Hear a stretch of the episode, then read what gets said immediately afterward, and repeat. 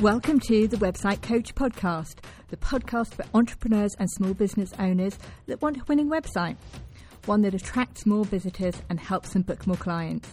I'm Marie Brown, a website designer and business strategist, and I'll be sharing simple and actionable tips to help you create a winning website. So let's get started. Hi, welcome back to another episode of the Website Coach Podcast. And this week, I want to talk to you about business planning for 2023. And I've just been through an exercise with the members of my marketing membership where we've been doing pretty much this exact same exercise. And it was really, really useful. And it was great because what we ended up with is we each came up with three um, different things that we really, that were the most important things that we wanted to achieve in 2023. And they were really quite varied, but everybody has left with a spring in their step and lots of enthusiasm to make 2023 their best year in their business. And I want to do the same with you today. I want to take you through how you can plan your business for 2023 so that you can make it your best year in your business. And if you are struggling with marketing, then you will be pleased to know that I have another marketing sprint starting in January and I will be reopening the doors to the marketing membership. So if you want to know more about that, make sure you're on my email list or send me a message. So without further ado, let's get into business planning for 2023. And I don't know about you, but wherever I look on social media, I seem to come across people's vision boards for 2023. Now, I'm not going to mock them. Having a vision board is a good start. We all need to have a vision for where we want to get to, after all. The reality, though, is that to get to where you want to be in 2023, you need a strategy, which includes an action plan, a realistic one. So each year, I think I'd love to lose a couple of stone and be fitter and stronger than I am now. And funnily enough, just having that vision or goal does not make it happen. I've tried that strategy and I've realised that manifesting your goal just doesn't work. the only way to achieve a goal like that is to have a strategy to eat less and move more. This would require a nutritional plan, a good one, probably with the help of someone with expertise in this area, and an exercise plan. Again, it would need to be the right one to meet my goals.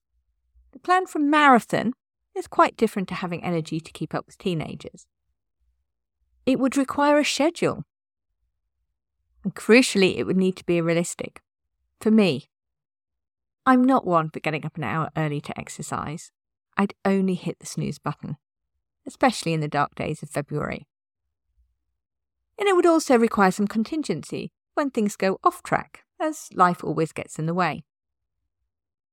Now, I've had this kind of goal before. You might have done too. And I've not been successful. And it's important to consider why if we keep having the same goals but not being successful. Probably because we do the same thing each year. So we maybe start off keeping off the booze, eating a bit less, and going to the gym, only to falter by mid January, which I guess is, is one of those days, isn't there? That's uh, uh, the uh, where most people give up their New Year's resolutions. But if we don't make progress, then clearly we need to do something different. It might be that the strategy was wrong. Perhaps it's time to get some help with your strategy. Or it might be that the strategy was fine, but it was not followed through. In which case, you need to think why and what you can do this time to ensure that you don't do the same. And I've been talking here about health and fitness, but it's exactly the same in your business. You need a strategy to move your business to where you want it to be and that strategy needs to include a plan of action that's realistic. Now, I didn't used to set business strategy for my business. I used to think, no, I'm like to go with the flow. But by setting a strategy and by setting a plan of action, I have found that I can certainly direct the flow and have a bit more control over my business. And needless to say, I have been happier with the results of my business since I started doing this. I don't necessarily achieve the goals I set out to, but I certainly get a long way further towards them than if I just left this all on its own. So, what does it mean in practice? Well, I like to divide it up into three steps. So, step number one is to think about what would a successful 2023 look like for you. And I say for you because we all have different ambitions for our businesses. You might have global domination as a goal. Or you might want to just supplement your family income and be there for your kids. You might be the main or the only source of income for your family, so you need to earn a minimum amount and ideally more than that. These are all good goals. And it's important to remember that what a successful business looks like for you is different to what success might look like to others. You set the rules here, remember. It's your business. So think about what success in 2023 would look like in terms of business revenue, in terms of earnings, in terms of the time that you spend on your business, in terms of the impact that you make, in terms of doing more of what you enjoy and less of what you don't enjoy, and indeed anything else. And I'm going to go through each of those now. So the first is business revenue, which is exactly what it says. How much revenue do you want your business to earn in 2023? And I'm talking here about the revenue your business earns rather than the revenue that you actually take out of your business. Now, you might not care about what your business earns, and that's fine. You don't have to have a goal for every one of these categories. You might just want a bit more than 2022, so you feel you're growing, and that's fine too. Or you may have a much bigger number in mind. At this stage, we're not putting limits on it. Earnings. So, earnings is the amount of money you actually take out of your business in the year. And this is obviously less than your revenue because it needs to take into account the costs in your business. Now, our earning ambitions are all different. You might need the money to support your family, or you might be able to forego earnings this year in order to invest more in your business to earn more next year. You might even have a range for this number with a minimum amount but then a bit more if circumstances allow. Let's go on to time next. So, many of my clients have set up their businesses around other responsibilities, such as their family. Or it might be that you have another job alongside your business. And you need to be realistic about the amount of time you have, and just as importantly, the time that you want to dedicate to your business. So, you know, Tim Ferriss talks about a four hour working week. Um, most of us need to work a little bit more than that to make a success of our business. But if you are less constrained by other responsibilities, you might decide that this is the year that you're going all in, working more hours to build a business. And that's fine too. You have to choose the hours that work best for you and your circumstances. Nobody else here. And when we're talking about hours worked in the business, I don't just mean normally, but also how much holiday you want to have because some people want to do an awful lot less work during the school holidays. And again, that's fine. So let's talk about impact. And a lot of my clients tell me they're driven as much by the impact that they have as by the amount of money they can make. It might be the number of clients they help. It might be a type of client they help. It might be the way they help. I know for me, I could probably earn more helping larger clients. But I like to work with solopreneurs or those with a small team. I get a real buzz out of helping those businesses grow. And think about what you enjoy and what you don't enjoy. And for me, this is a big part of running my own business. You get to decide what you do. If you look back over the past year, what kind of work have you enjoyed and want to do more of in 2023? And what do you want to do less of? Either because you didn't enjoy it, or it wasn't as profitable and therefore worth it. Are there things in your business that need doing but you don't enjoy? Perhaps your accounts, or even your website. I know someone who can help with that. but you might want to think about getting someone else to do that next year. Just because you can do it yourself doesn't mean to say you have to. It's your business. And then anything else? I know it's a bit of a cop out having a catch all goal, but maybe there's something that you really want to achieve in your business. The cherry on the top. Is there anything you would love to achieve in your business this year? Just because. So, the next step, once we know really we've written down what our goals are, is to bring it all together and look at what that means for your business. And this is where we want to think whether it's realistic or how you can make it work. So, if you want to follow Tim Ferriss's approach and work a four hour working week, working one to one with clients, taking the school holidays off, and earning, I don't know, let's say half a million a year, then you're looking at an hourly charge of about £3,000. That might not be realistic. Or you might be able to get there with the help of a team and or passive income. And I would say to start with the most important two goals. If they're time and money, you might need to adjust who or how you help to make it work. If it's time and impact, then you might need to adjust the amount you make. So I want to use some examples here. Let's say you're a coach and you want to work a maximum of 30 hours per week. And you're looking to generate, let's say, £80,000 a year which is an average of about £2,000 a week. That's assuming you take off holidays. After spending time on marketing and admin, you're probably going to have about 20 hours of client facing time each week. And this means you need to charge £100 an hour on average. So, what do you charge for one to one work? If it's currently less than £100 an hour, you're going to need additional income. How do you want to get there? Do you want to raise your prices? Do you want to add online courses, memberships, group programs, etc., that are more scalable so their earnings aren't restricted by your hours? Do you want to outsource and or bring on team members that can do some of the work, obviously for less than £100 an hour? Or actually, do you want to increase your hours and or reduce your revenue target? Say, this is your business. Let's say you're a massage therapist and you need to bring in a minimum of 20,000 a year during school hours and working around the children in the evening. You'd love to earn more and or work less, but you need that money to support your family. So with school holidays, we're talking about an average of we're talking about 40 weeks a year to work. So that means 500 pounds a week in earnings. And of course your revenue will need to be more than that. What costs do you have? you might need to take a more risk averse approach, looking at what you did last year and what tweaks you can make to get to that goal. Then, what else can you do to give you upside?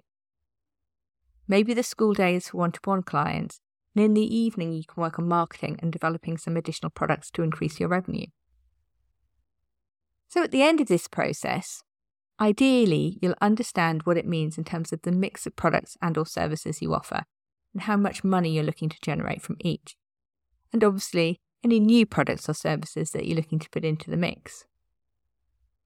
How many one to one clients are you going to serve each week or month, and at what kind of price? Is this the same package as you currently offer, or is it different? Can you offer more and charge more, or upsell to increase their average revenue?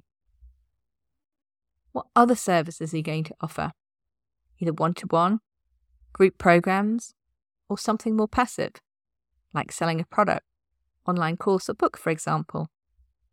Do you currently offer these, or are they new? And what do you currently do that you want to stop doing or do less of? So, about a year ago, I stopped offering e commerce websites for a mix of reasons. I could do them and I could earn good money from them, but I've chosen not to. What do you want to improve? I know I'm always looking at ways to improve my processes and client experience, and I've got a few ideas I'm going to be implementing in 2023. But if I look back over the last year or two, there are quite a number of things which have added value to my clients, which mean that I can charge a little bit more, and also that have saved me time. So, what about you? What does your business actually look like to get to your goals? What does it look like in terms of product offering? pricing, and number of clients? What does it look like in terms of the hours that you work?